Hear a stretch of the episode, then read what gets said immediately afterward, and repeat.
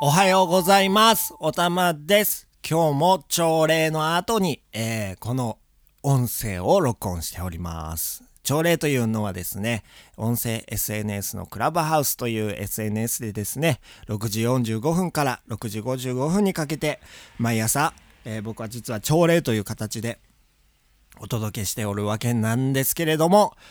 今日はですね、えー創造的、えー創造的創造じゃない、意図的創造ができましたっていう報告を朝からですね、大興奮でお届けしまして、そのまんま、ちょっとこっちでクールダウンしてる感じなんですが、えー循環ですね。暑さを出して、ちょっと一息ついて、また暑さを出してっていう感じで、え呼吸の入ると出る深呼吸みたいなもんででねすね、ちょっと落ち着いてこっちでお話ししておりますが、えーありがとう農法という農法を僕たちはしておりまして、実はそれは生き方というですね、えーメソッドだったんですけれども、植物を通して自分のエネルギーを確認したりとか、植物を通して、えー自分自身の命を高めていくことだったり、想像を楽しむっていうことを実はありがとうの方ではしております。そして植物もそういう姿、形を見せることによってですね、人間たちがですね、豊穣というものを信じるというものを思い出すことをフォローしてくださってるんですね。だからありがとうっていう、お互いにありがとうねっていうですね、ありがとうが循環するありがとう農法という農法なんですけれども、えー今回この意図的な創造というものをですね、僕はですね、今までずっとやらずにいたんですね。できるって言われてるのに植物とかありがとう農法の先輩とかねからずっと言われてるのにずっとやらなかったんですなんでかっていうと恐怖心につながりやすかったからです、えー例えばですよ車を買いますともし言ったらですねじゃあ車買うのにあんたお金あんのかいと。ほなお金ないな。なんやったらどうすんねやい。カーロン組もかな。カーロンってお前農家やしあれやしこれやしできへんやないかい。そうやな。もし組めたとしてもお金払えんのかい毎月。そやな。あんたの収入どやねん。そやな。もう増えへんで。そうなんかな増やしたいけどいやいやいやいやみたいな対話をずっと続けていたんですよ。だから僕この時間をずっと意図的に想像していたんですね。今までずっとです。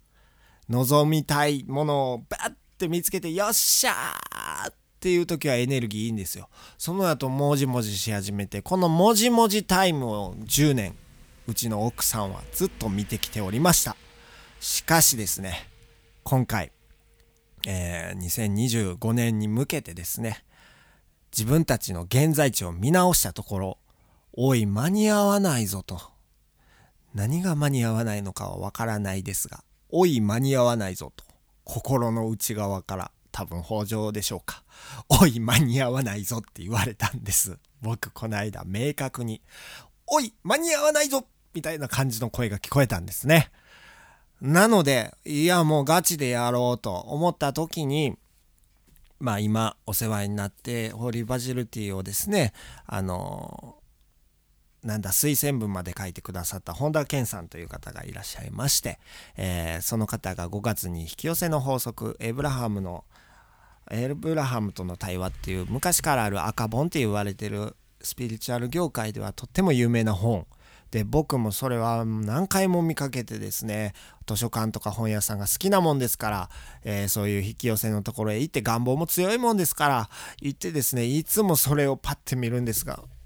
難しそう分厚いこんなに読まれへんエブラハムってリンカーンですか？みたいな感じでエブラハム・リンカーンからの教えかと思っていて読まなかった本。これを今回お世話になってるしもう読もうと。決めてですね購入して読んだんです。自分の望む世界をただ選択するだけっていうもうまさに答えが帯に書いてあるんですけれども僕今回これを1週間前にこれだけやろう。この1週間車想像しようって決めたんですね。でみんな命やから絶対大丈夫やと思って、えー未来はあ未来から時間は流れているということでまずはそのロードマップをパンって作ってあもう来るべき未来はここにあるな。そしたら逆算するとここに本当に車が必要やな。っていうことで、えー、車を想像しようと。決めたわけですね。その時に書いたことがもう僕は子供たちの成長のためにね、えー、こういうふうに喋ったりとか、えー、全国の日本中にご縁があって、え、その人たちに会いに行きたいな。家族連れて会いに行きたいな。ホーリーバジル積んでできたよみんな。っつって。みんな命やで。っつって。会いに行くツアーがやりたいなってもうずっとうちの奥さんと話していたんです。でもそれは叶わんのちゃうか。あれやしこれやしどれやしと。できない理由ばっかりオンパレードしていたわけなんですけれども今回まさに「おい間に合わへんで」って言われたことによってですねケツに火がつきましてもういいと。カローンっていうものは組めるなら組もうとなぜならその後俺たちはどうなんねんとそのカーローンを組んだことによって、えー、自分の覚悟を立てようよとキラキラ輝かせようと想像ですからね。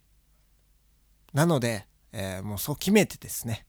5日前にちょっと車って調べたんです。もともとハイエースが欲しかったので、ハイエース調べたんです。そしたら近くにめっちゃいいとこがあって、んで、あの、訪ねてみたんです、メールで。そしたら次の日電話が来ました。僕、あいやでっていっぱい言ってますや、言ってきましたけど、愛さんという方ですよ。その愛さんがですね、えー、めっちゃエネルギーいい感じの女性でございます。ほんで、僕、なぜか知らないけど、夢を語ったんですね。えー、なんでハイエースが欲しいんですかって聞かれたんで、仕事のためですか？って聞かれて、うん、仕事なんでしょうけど、えー、僕は自分のステージアップのためにやりたいんですとか、あと、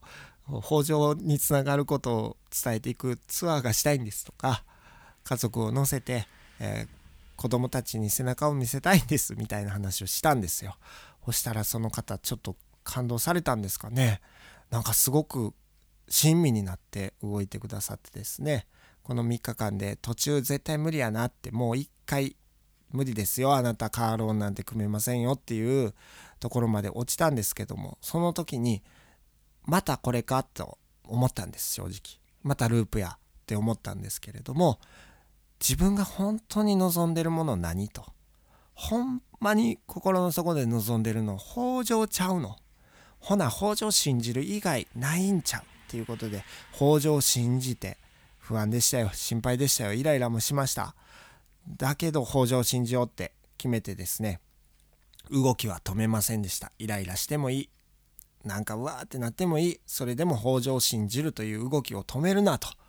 それでやれることをやったんです。で神にですね自分のもう一回なぜこれを達成したいのかというか得たい理由を書いてですねその後にこれはもう全部現実になってますっていうことを書いてですねほんでもう一回ロードマップを見てタイムスケジューリングしたんですね。時間管理ですね。をしたところ次の日に奇跡が起きましてローン会社さんもその方の夢を叶えてあげてくださいっていうことでローンを組んでくださいましたと。いう結果が出て今日契約に行ってきます。これによってですね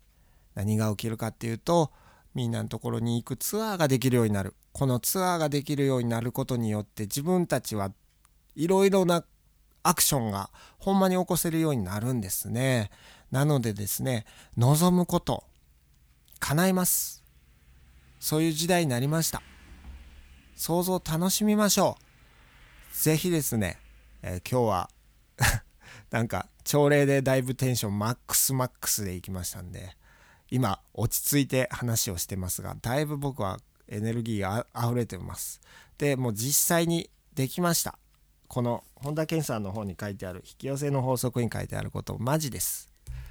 ただ一個だけ感じるのは是非皆さん願望が手に入るという勘違いではなくてここにもいっぱい書いてありますがほんまにね、自分自身のエネルギーを高めることだけなんですね、やることは本当は。なので、あれが欲しいねん、それが欲しいねん、俺は欲しいねん、欲しいねん、欲しいねん、欲しい欲しい欲しい欲しい欲しい欲しい。欲しいだけだと、実はエゴが溢れてエネルギーが下がっていくんですね。そしたら下がる現象が起きてきます。欲しい現実を作るためにやれるべきことってたくさんあります。欲しいと言葉にするだけじゃなく是非行動してください。行動することによってエネルギーが高まっていきます。その行動は別に誰かのところに行って話をするとか難しいならしなくていいんです。例えば家にこもってですよ僕はガントチャートっていうものを作りました。これがですねロードマップになりました、えー、ぜひ目視目でね見れてこう指差し確認してこれはもう起きるべき未来やからじゃあここでこれは当たり前やよなっていう当たり前の感覚になったんですね。なので欲しいじゃなくてそこでそれを得ることによってやることをやるって決めたんですね。なので是非決めるという選択を取り続けてください。決め続けてください。北条につながること北条そのものであることを決め続けてください。きっとそれだけで全て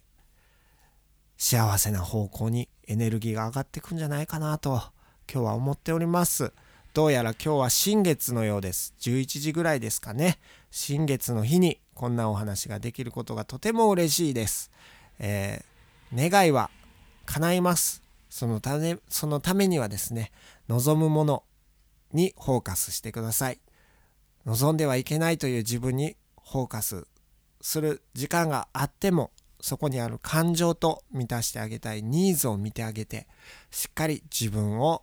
抱きしめた後もう一回望むものの方に歩いていってください。きっとそれでいろいろな想像が意図的にできると思います。僕は今回できました。誰でもできます。ということで今日もこの音声10分ぐらい話しました。